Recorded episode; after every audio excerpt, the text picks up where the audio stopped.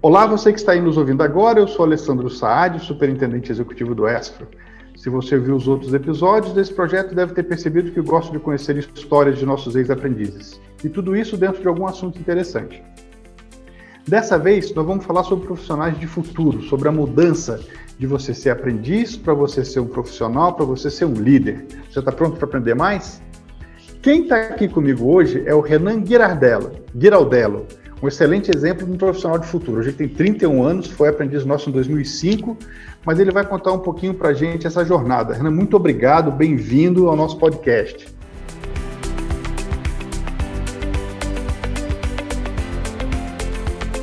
Obrigado, Alessandro. É um prazer estar aqui com você e poder contar um pouquinho da minha trajetória, de mostrar para esses jovens aí que é possível a gente mudar de de vida através de, de muito trabalho, de esforço, que os nossos sonhos podem ser concretizados. Ninguém falou que ia ser fácil, né? A gente falou que ia ser legal, né? Exato. E é legal depois.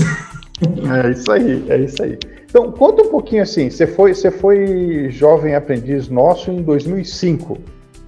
Né? Isso, exato. Foi no ano de 2005, com aproximadamente 15, entre 15 e 16 anos. É, acho que de umas, assim, o ESP era bem diferente, né?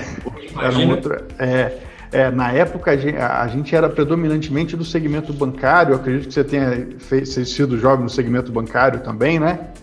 Sim, eu, eu trabalhei no Itaú durante dois anos. É, então a gente tem, tem, tem, tem, tem muito orgulho dessa fase. Quando a gente começou, a gente tinha uma relação muito forte. o principal é, curso nosso era do segmento, né? E ajudou a gente a crescer, a se estruturar, até a expandir nacionalmente por isso. Eu queria que você contasse um pouquinho dessa etapa ainda, dessa fase, assim, é, é, como é que era a, a, sua expectativa antes de ter conseguido a vaga de aprendiz e, e, como foi durante, assim, entre o que você sonhava, entre o que você achava que seria e o que de fato foi. Eu queria que você compartilhasse um pouquinho com a gente, por favor. Certo.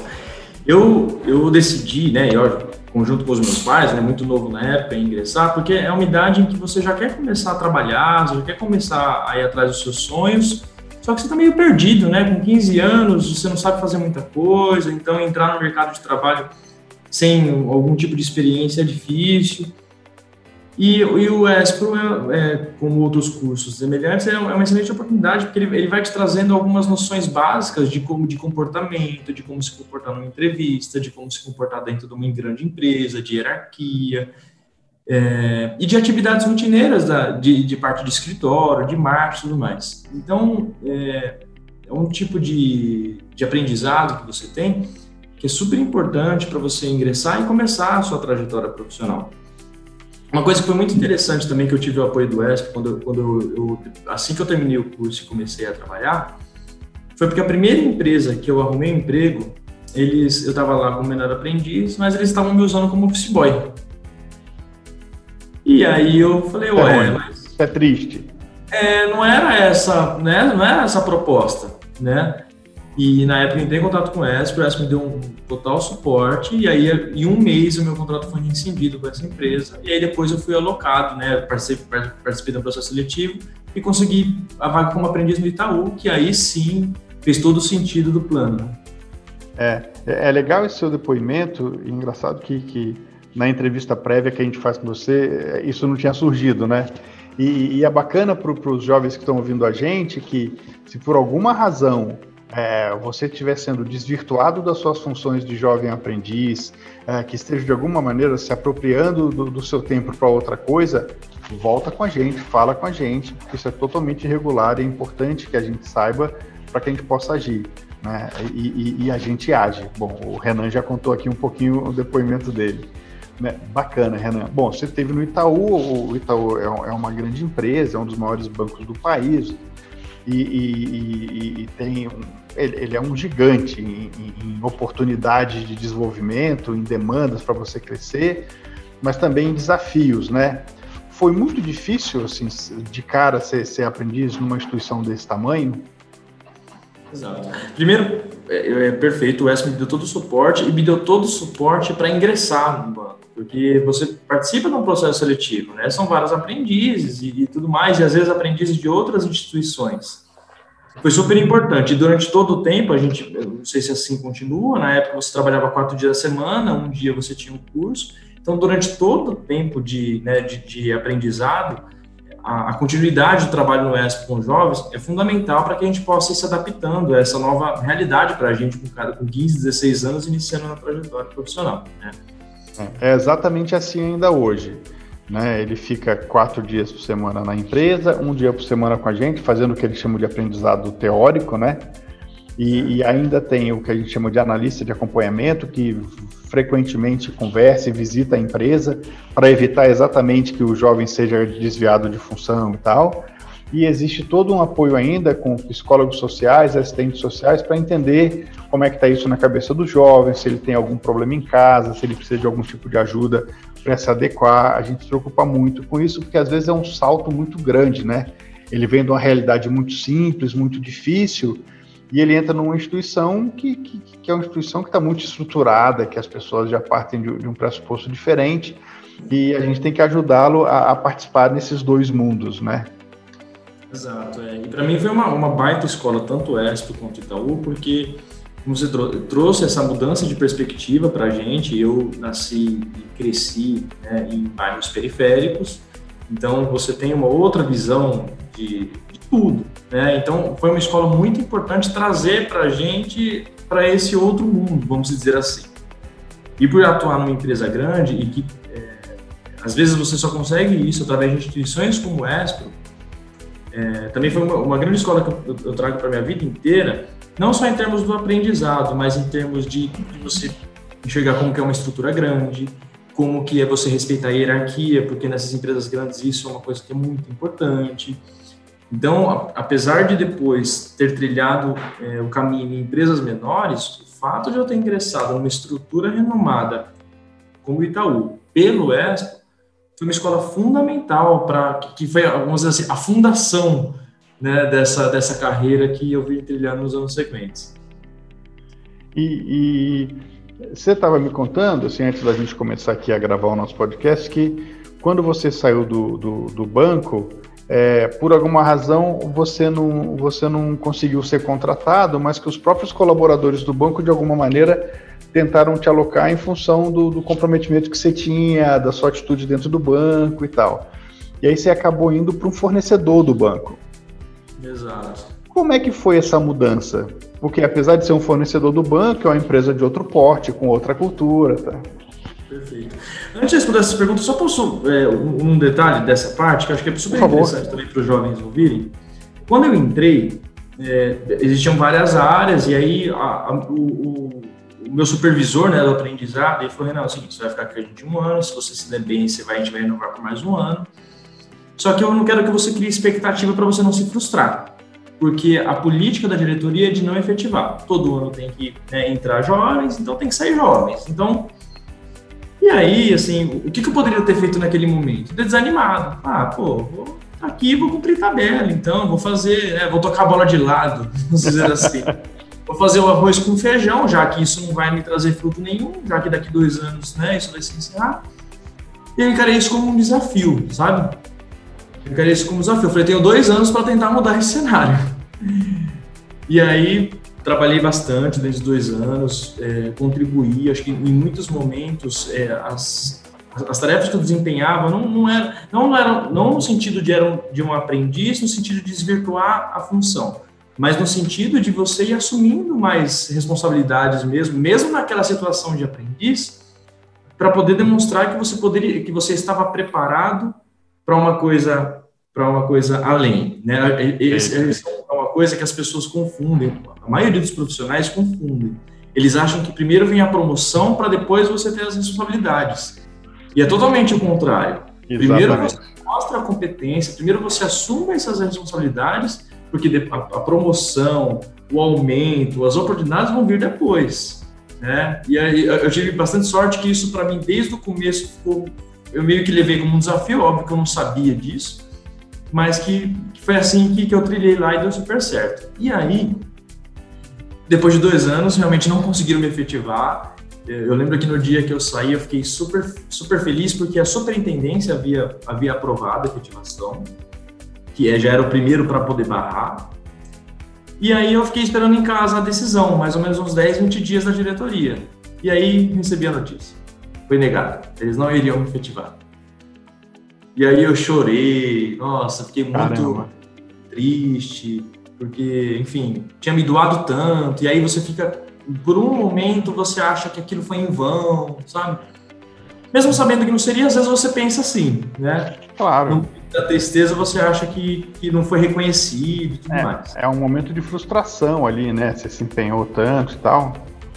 Exato. Mas é aquilo, né? Não é em vão, porque mesmo que a instituição não conseguisse me absorver naquele momento, como eu me destacava, né? E lá tinha uns prêmios, né? De, de melhor funcionário do mês, e, pô, e alguns meses eu fiquei como destaque e tal.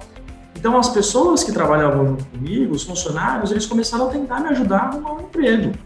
Né? Eu estava com 18 anos, ainda não tinha ingressado na faculdade por questões financeiras, e aí eles começaram a me indicar para vários. E eu fiz entrevistas no HSBC, na época existia, Banco Chain, porque o pessoal de banco se conhece muito, né? E aí eu acabei entrando não em um outro banco, mas numa empresa infinitamente menor, mas que prestava consultoria para o banco. Então foi sair de uma gigante de centenas de milhares aí de, de, de funcionários, ou enfim, dezenas, para uma empresa que tinha 50. É, eu acho que tem um ponto aqui também que vale a pena eu ressaltar, que você falou que é, o modelo de aprendizagem que, que você fez, ele, ele mudou ao longo do tempo. Né? Hoje, por exemplo, a, a, a, o arco ocupacional que está vinculado aos serviços bancários e tal, é um programa aqui no Oeste de 16 meses. E, e você não tem como renovar. Acaba os 16 meses, acaba o contrato de aprendizagem, ou você é efetivado ou você é, é desligado para um outro jovem ocupar o, o seu lugar, né? E, e, e, todos eles passam por isso, né? Por essa ansiedade, puxa, será que eu vou ser efetivado e tal? E, historicamente, estatisticamente, um terço dos nossos jovens são efetivados na própria empresa, outro terço dos nossos jovens são efetivados em outra empresa, mas imediatamente após o término da aprendizagem. Então a gente tem aí uns 64, 66% dos jovens que acabam a aprendizagem e continuam empregados, o que para a gente é um número muito bom. Muito né? bom. Bom, é, é, é, que eu tinha que ajustar aqui a informação, porque senão eles vão, vão achar que eles vão poder é, é renovar o contrato e tal. Pelo amor de Deus, não pode, a legislação não permite. É, é, bom, então você saiu do, do, de um gigante e foi para uma empresa de, de 50 funcionários que prestava serviço para o banco. E lá você ficou 10 anos, você falou 7 anos? Durante 10 anos. 10 anos. 10 anos e lá você cresceu, você fez uma carreira lá dentro. Exato. E aí vem, vem e aí vem as, as, as, os bônus e os ônus, né? Porque quando a gente ah, pensa, ah, é, é como se desse um passo para trás, nós sair de uma gigante do Itaú, uma das melhores empresas, uma, uma das maiores empresas do Brasil, para poder ir para uma empresa um pouco bem menor, né? Totalmente diferente. A parte boa, por exemplo, do banco, como eu falei, do aprendizado, foi sobre a hierarquia, sobre a estrutura, a importância de você ter controles, de você ter processos, de você ter sinergia com as outras áreas. É, então, é, é, essas lições que eu tive no banco foram super importantes para que eu tivesse também um, um desempenho diferenciado, vamos dizer assim, numa empresa menor. Porque claro. muitas pessoas ingressam numa empresa menor e não conseguem ter essa visão de uma empresa grande. E isso acaba muitas vezes é, é, impactando e prejudicando que a empresa menor cresça. Claro, claro. Então foi muito importante. E aí, aquilo que eu achei que, nossa, para mim seria, né, eu estava sendo penalizado, é, eu, eu, estava tendo azar por não, não conseguir ficar no banco, a história se inverteu, porque quando você também trabalha numa empresa menor, você é muito mais visto né? E isso é para o mal e para o bem. No meu caso, foi para o bem. Mas você tem mais possibilidades. Você, assim, é, a gente fala aqui para os nossos colaboradores, cara, você tem a oportunidade de conversar com o dono. Quem conversa com os acionistas do Itaú, né? Então, às vezes você está lá embaixo e aí você, é, o processo de crescimento, é, ele acaba sendo mais, é, mais demorado, porque existe toda uma estrutura e tudo mais. E às vezes, numa empresa menor, você acaba tendo um pouco mais de oportunidade. Acho que não tem muito uma regra, né, Saad? Eu acho que tudo, tudo tem seus, seus bônus e os seus ônus. é, cabe você também se adaptar aonde você está e buscar dentro daquela realidade você fazer o seu melhor. Né? Exatamente. É, é, eu, eu entendo que, que nesse período, quando você foi se desenvolvendo, assim, você, foi, você foi se capacitando, né? Então, é, você falou que, putz, naquele período lá atrás, nessa transição do Itaú, você ainda não tinha conseguido é, ter a oportunidade de, de cursar um curso superior, uma faculdade e tal. E nesse período, nesse intervalo de tempo enquanto você estava nessa outra empresa, você conseguiu se capacitar? Você se capacitou é, é, para algo que você gostaria de fazer, que você sempre quis, ou você foi se capacitando para aquilo que você entendia que a empresa lhe demandava? Certo, nossa, muito legal essa pergunta. Eu fiquei um ano, depois que eu terminei a faculdade, então fiquei um ano sem estudar porque eu não tinha condições financeiras. É, aí eu prestei bolsa, pedi ProUni, bolsa do ProUni, e eu consegui ser bolsista do, do, do ProUni de 50%. De 50%. E é duro, né? Você chega nessa época de 18 anos, pergunta o que, que você quer fazer, você não conhece muitas coisas e tal, você começa, o que, que eu quero fazer, né? A gente nem, o que, que você gosta de fazer? Como se a gente já tivesse feito muita coisa na vida, né? Então é uma fase também que é super delicada. E aí eu pedi bolsa para dois cursos, eu pedi para administração e para direito. A bolsa saiu para administração. Eu comecei a cursar e tudo mais, e aí entra nessa, nessa, nessa, nessa questão que você perguntou. Depois de um ano, eu gostava muito do curso de administração. O curso de administração ele tem um, um que meio assim, ah, ah, faz o curso de administração para ser auxiliar administrativo. Eu discordo totalmente. O problema, é, o problema é qual o objetivo que você faz o curso de administração. Mas que ele é um curso muito legal porque ele te dá 360 graus de uma empresa. Você vai aprender a lidar com todas as áreas. Né? E isso é super importante.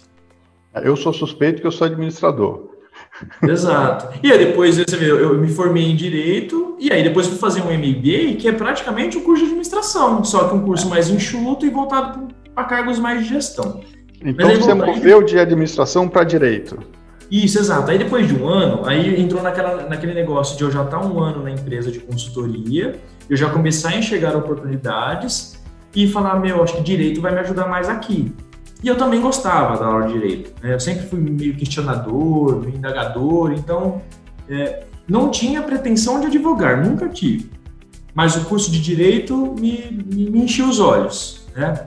E na estrutura que eu estava ia me dar mais oportunidades. Aí eu migrei, depois do primeiro ano de administração, para direito, cursei os cinco anos, mesmo sem ter a pretensão de advogar, tirei o AB, porque acho que é uma coisa que é super importante. Quem faz Isso. direito, mesmo que você não advogue, é, é, meio que assim, é como se a OAB fosse o validador do seu curso. Mas se você não Pode. tem, quem olha fala, ah, mas ele é bacharel, sabe, não é advogado, né?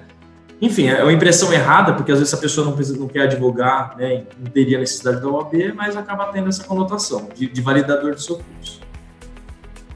É, bom, me formei e aí depois eu, eu estava trabalhando lá na, na, empresa de consultoria.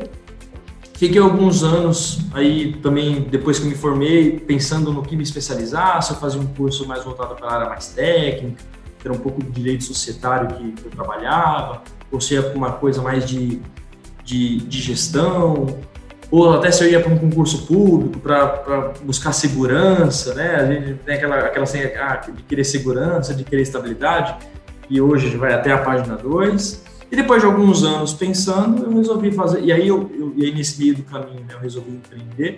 E eu ingressei no curso de MBA que queria me ajudar aqui muito na, na minha nova função como administrador do negócio.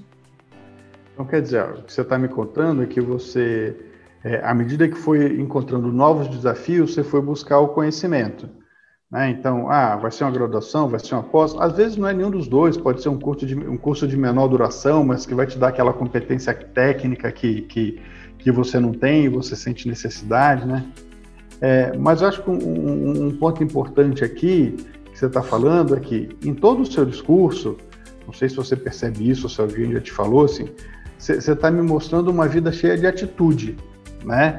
de você se empenhar ainda quando você era jovem aprendiz, depois de você querer aprender quando você estava no sei onde, depois de você dar o seu melhor. Então, é, que é um pouco do que a gente é, é, conversa com os nossos jovens, que é, é, a, a, atitude é tão importante quanto o conhecimento, né? Então, você vai desenvolvendo esse conhecimento aqui, você vai aprender pro resto da vida. eu, eu, brinco aqui falando com o meu time, o dia que você não tiver mais nada para aprender, você está pronto para desencarnar. Então, vamos ficar aqui nesse planeta, vamos ficar aprendendo aqui que está tudo bem. Então, assim, é, é, é, você mostrou um, uma atitude que é uma atitude muito valorizada hoje pelas empresas, né? É aquela pessoa que é questionadora, como você falou, por isso que você foi atrás do direito, que tem atitude, que, que, que se apresenta, que é proativo, e as empresas é, valorizam isso e tal. É, aí você mudou de cadeira, né? Você, você, você passou a ser sócio de uma empresa, você montou um negócio. Né? E aí eu imagino também que a sua cabeça tenha mudado, porque antes talvez você começou lá como aprendiz, você tinha um, um, um tutor ali, uma pessoa que, que, cuidava de você, depois você foi para a empresa, talvez você tivesse um coordenador, um gerente, aí você foi crescendo e você foi cuidando de, de algumas pessoas, mas quando você tem o seu próprio negócio, aí a responsabilidade é outra. Então você e, e o seu sócio, vocês são responsáveis pela empresa como um todo. Né? E por consequência, por cada um dos colaboradores, né? Como é que é essa mudança na sua vida de, de, de, de, de, de ser responsável só por você, por um, um, time que você lidera em outra empresa e ser responsável por todo o seu negócio? Sim, muito legal. Até a parte que você falou da atitude do, e do estudo, isso é, isso é interessante também de tocar nesse ponto, porque muitas pessoas, como é, eu vim de uma família muito humilde novamente, e eu, eu consegui mudar essa, essa questão, é, as pessoas falam assim, ah, mas e aí, o segredo é fazer direito, né? O segredo é fazer um MBA. E não é assim. Eu acho que a grande, o grande desafio é a gente equacionar a parte dos estudos, que é super importante, mas também transformar tudo isso em resultado. Você transformar tudo isso em, em um produto, em um serviço, né? Você, você, você fazer com que esse, tudo que você aprendeu tem alguma função, tem alguma finalidade. Né? Eu, assim, eu vejo porque eu tenho já faz sete anos de formado e muitas daquelas pessoas que eram assim, para os jovens entenderem, os CDFs, e não significa que os CDFs hoje estejam bem, porque às vezes não souberam equacionar tudo que aprenderam e trazer para resultado. Né? Nós, de, maneira, de uma maneira ou outra, gente, nós produzimos bens ou nós produzimos serviços a gente tem que traduzir. Não adianta você, assim, a não ser que acho que se você quiser ter uma carreira de licenciatura, de pesquisador, né, de ser um professor, aí bem, talvez você vai para um outro, né, para um outro segmento em que quanto mais você aprender, aprender, aprender, aprender, enfim, aquilo existe uma função. Quando a gente pensa no mercado de trabalho de maneira geral, em ou você empreender ou você trabalhar numa instituição, você tem que pegar todo o seu conhecimento e traduzir né, e transformar isso em alguma coisa. Perfeito, perfeito. Eu Esse foi... Um... E aí, aí você tinha feito a pergunta do sobre mudar, né? Sobre Exatamente. Eu, eu, te falei, né, que eu estava lá no Itaú como aprendiz e eu, tra eu trabalhava e eu não, eu, não me, eu não me sentia na posição de aprendiz. Eu queria produzir como alguém, como algum assistente, como algum analista, né? Então, eu, sempre procurei estar uma, uma, assim, sempre pensar na, com a cabeça. Da, então, se eu sou aprendiz, eu quero pensar a cabeça do assistente. Hoje eu sou assistente, eu quero pensar com a cabeça do analista, sempre pensando no próximo degrau. Eu acho que o seguindo isso, eu acho que quando eu quando eu viro coordenador, que muda muito, né? A gente é muito técnico, a gente domina. Quando você muda para gerir pessoas, muda muito. Muda muito, porque você deixa de responder por aquilo que você faz para responder por aquilo que os outros fazem. E você que é a pessoa responsável por orientar, por, por, por planejar, por fiscalizar, por demandar. Então muda muito. Como, quando eu fui promovido a coordenador, eu já, indiretamente, eu, eu já estava fazendo meio que essa função sem ter a responsabilidade durante alguns anos. Isso me ajudou muito. E quando eu monto a minha empresa também, apesar de eu, de eu não ser sócio da empresa onde eu trabalhei durante 10 anos, eu, eu me comportava como se a empresa fosse minha. Eu tinha o cuidado como se a empresa fosse minha. Então, quando eu resolvo empreender e montar um negócio, foi um processo muito natural, porque eu já tinha, eu já tinha essa visão, sabe? Eu já tinha, eu já tinha essa preocupação. É claro que algumas dores você só vai sentir depois que você senta na cadeira. Isso é inevitável. Mas como eu sempre é, pensei, é, pensei na, na, eu pensei como meu gestor, pensei como um sócio, pensei na empresa como se fosse minha, para mim foi ocorrendo naturalmente. você me falou um negócio muito bacana antes de a gente começar a gravar aqui também, que é, é primeiro vem a responsabilidade, depois vem a promoção. Né? E, e, é importante também a gente desmistificar isso, né? É, porque a pessoa que vai ser promovida é aquela que está mostrando atitude, é aquela que, que já assumiu a, a responsabilidade, que está respondendo por algo que ainda não é dela, mas que ela se apropriou, né? É, não, tô, dá essa responsabilidade para mim aqui, não deixa que eu cuido disso. Porque ela está mostrando que ela é capaz de.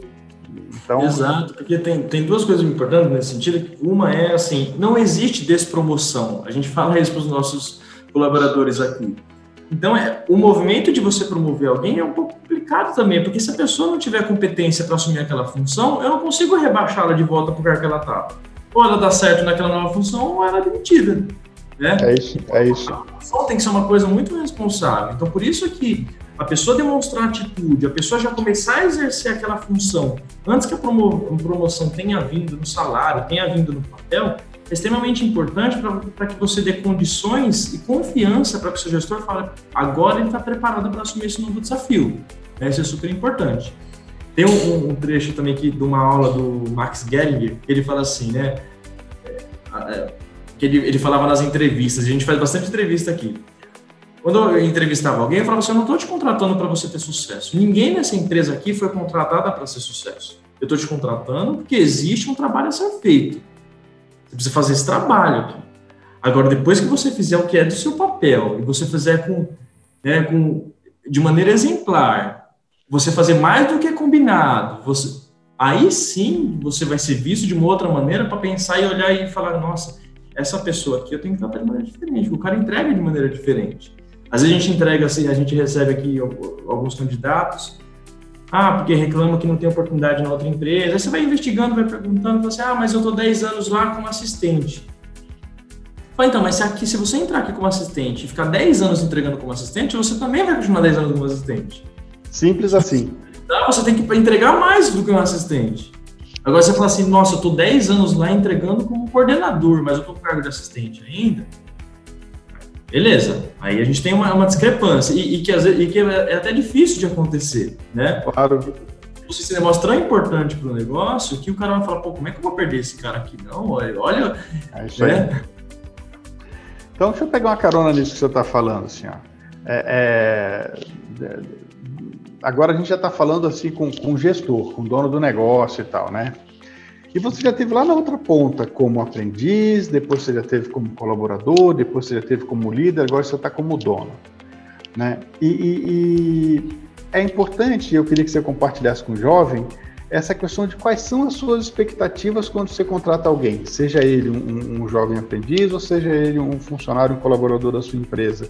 Né? Qual é a cabeça do chefe para o jovem entender é, é, é, é, ou tentar fazer um exercício de empatia aqui, falar, deixa, deixa eu tentar, ou de rapport, né, nesse caso, deixa eu tentar me colocar no, na cabeça dele e pensar como ele para ver se eu tenho a atitude correta, se eu atendo a expectativa dele. O que, que se espera quando você está contratando uma pessoa para sua empresa, Renan?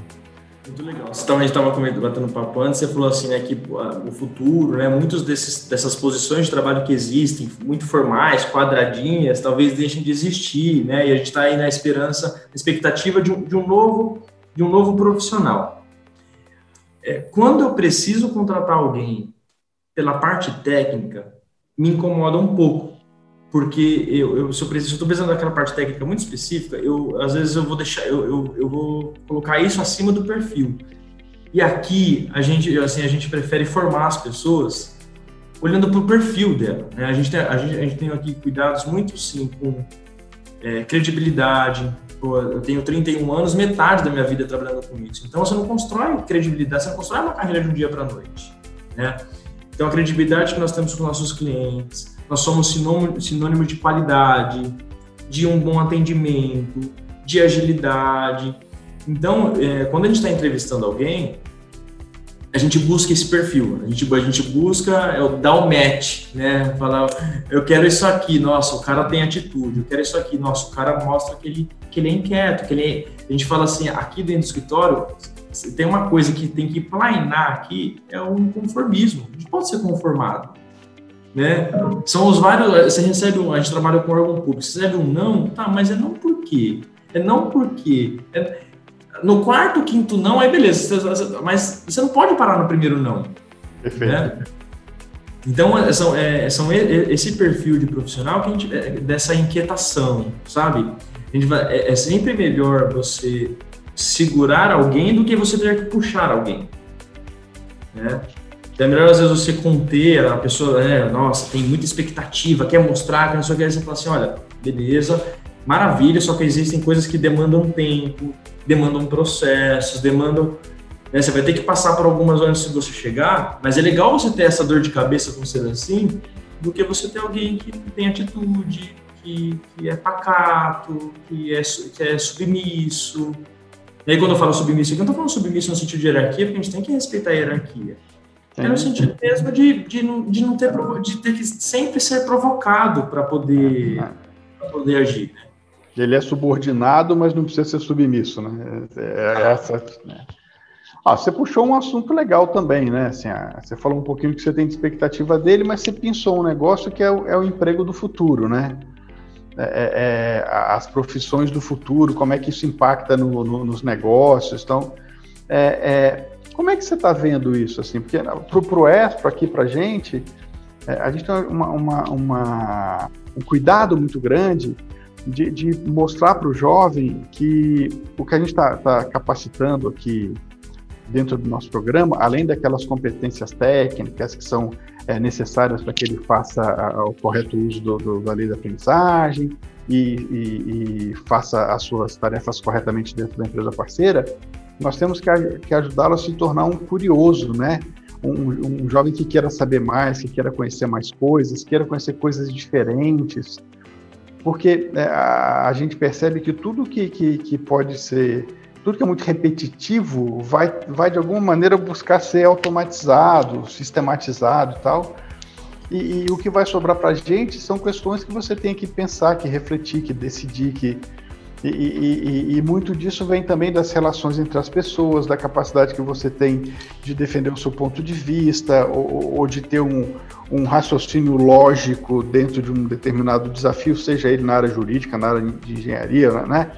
É, como é que você vê isso, cara? Como é que você, como empresário, vê isso, Renan? Não, muito legal. E eu passo isso por aqui, tá? É, porque a gente, empresa que lida com burocracia, e burocracias, elas vão, vão mudando, vão diminuindo, vão se acabando. Eu converso com o meu time, porque a gente tem um time bastante jovem aqui. Então, gente, assim, você não tem que ficar preocupado é, com uma atividade ou outra ser automatizada, porque isso vai acontecer com a maioria das atividades que são repetitivas, que são braçais, que demandam muito. Né? Porque você vai lá, você, você gasta um tempo treinando um robô para poder fazer, daqui a pouco o robô está fazendo sozinho. Né? Mas isso não tem que nos amedrontar. Eu acho que isso tem que assim nos alertar e nos abrir a mente para falar, nossa, então na verdade eu tenho que parar de ficar aqui cara crachá, cara crachá, cara crachá e pensar de maneira diferente para poder continuar sendo necessário. Porque o ser humano ele é substituível nesse sentido, né? É, então, assim, eu, eu, penso que algumas coisas é, elas são fundamentais para que você para que você continue sendo atrativo no mercado em qualquer cenário que se desenhe com tecnologia, né? Então, essa capacidade de, de lidar com pessoas, né? E quando eu falo lidar com pessoas, é lidar com pessoas com seus colaterais, com seus subordinados, com seus superiores, de maneira geral. É a capacidade e a curiosidade de lidar com tecnologia, né? Não, não tê-la como um vilão, né? Mas tê-la como um aliado, de falar, cara, nossa, eu gastava tanto tempo fazer isso aqui, a tecnologia faz, nossa, eu ganhei tanto tempo para poder fazer alguma outra coisa.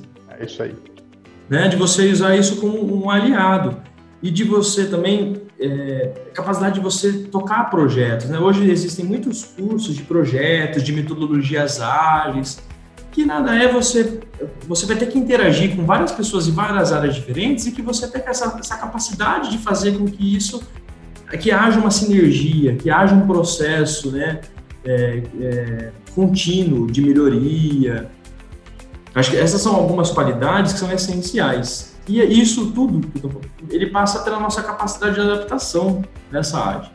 É, então, de você, de você conseguir se adaptar, às vezes, assim, ah, mudaram minha mesa de lugar, sabe? Ah, eu fazia isso aqui, mas agora estou fazendo isso lá.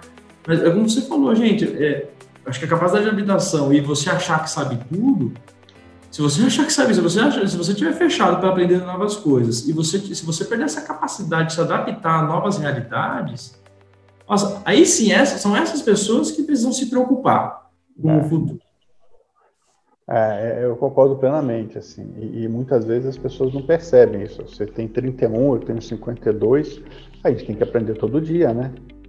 Ah, não vamos longe, assim. Isso que está acontecendo aqui, em condições normais de temperatura e pressão, você viria aqui na, na, na matriz do Estro, tomaria um café comigo, eu te levaria para o estúdio, onde a gente faz a gravação do podcast, você gravaria lá comigo, bonitinho, cada nossa cadeira, o microfonezinho na frente e tal.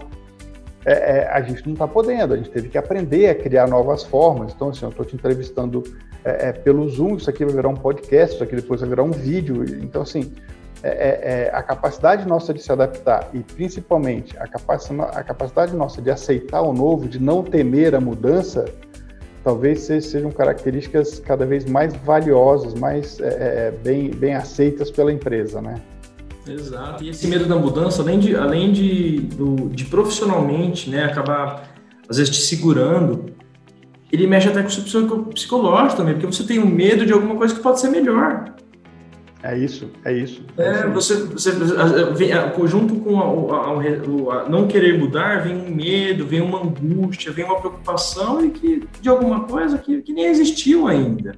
E tem um negócio, cara, que, que na grande maioria das vezes, Renan, o resultado final da mudança é sempre positivo.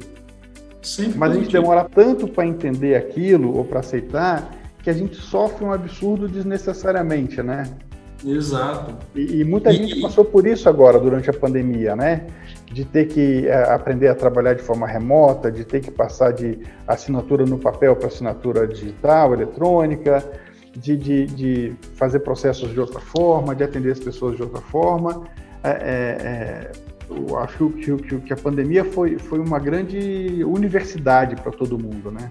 Perfeito. Eu acho que é legal pontuar que isso que você, você faz, eu faço, que é essa de adaptar, de, né, de, da possibilidade de se adaptar, de, ser, de aceitar mudanças, de, de não ver isso.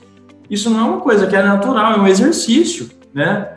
É, para quem está nos ouvindo, não acha, ah, mas eu não sou assim. Não, mas não é algo natural. Você tem que exercitar isso.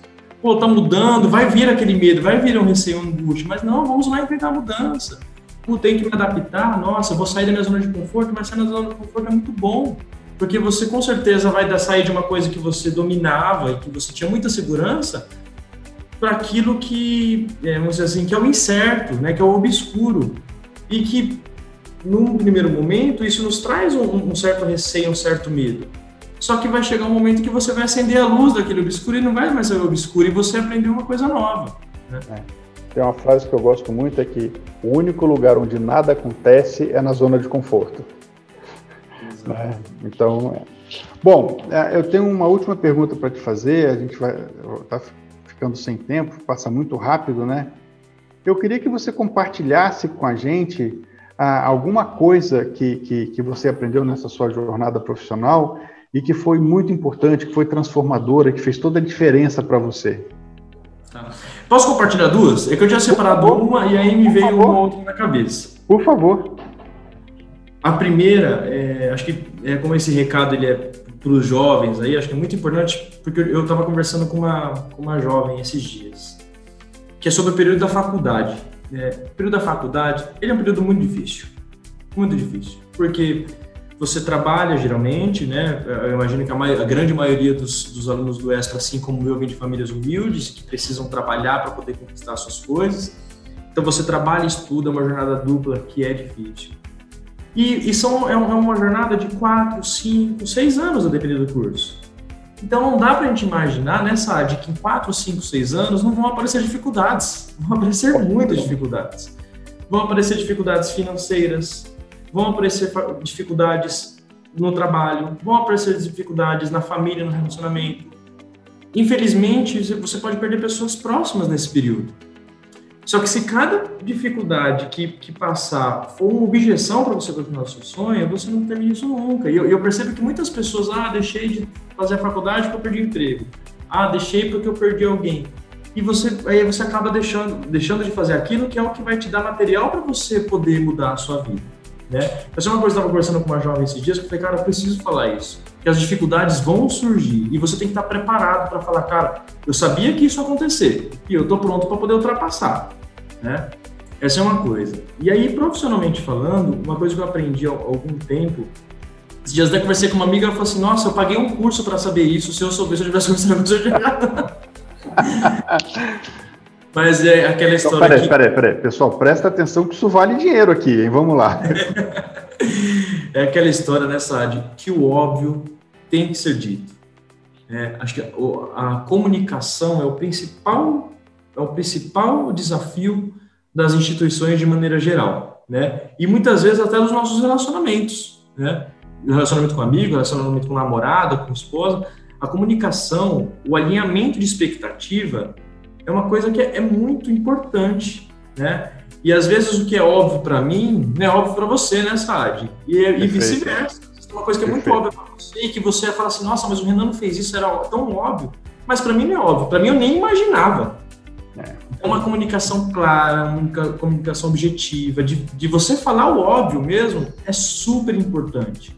É, é, eu, eu, concordo plenamente com você, Renan, porque é, às vezes a gente parte do pressuposto que a pessoa tem aquela informação e a gente conta só o finalzinho, né?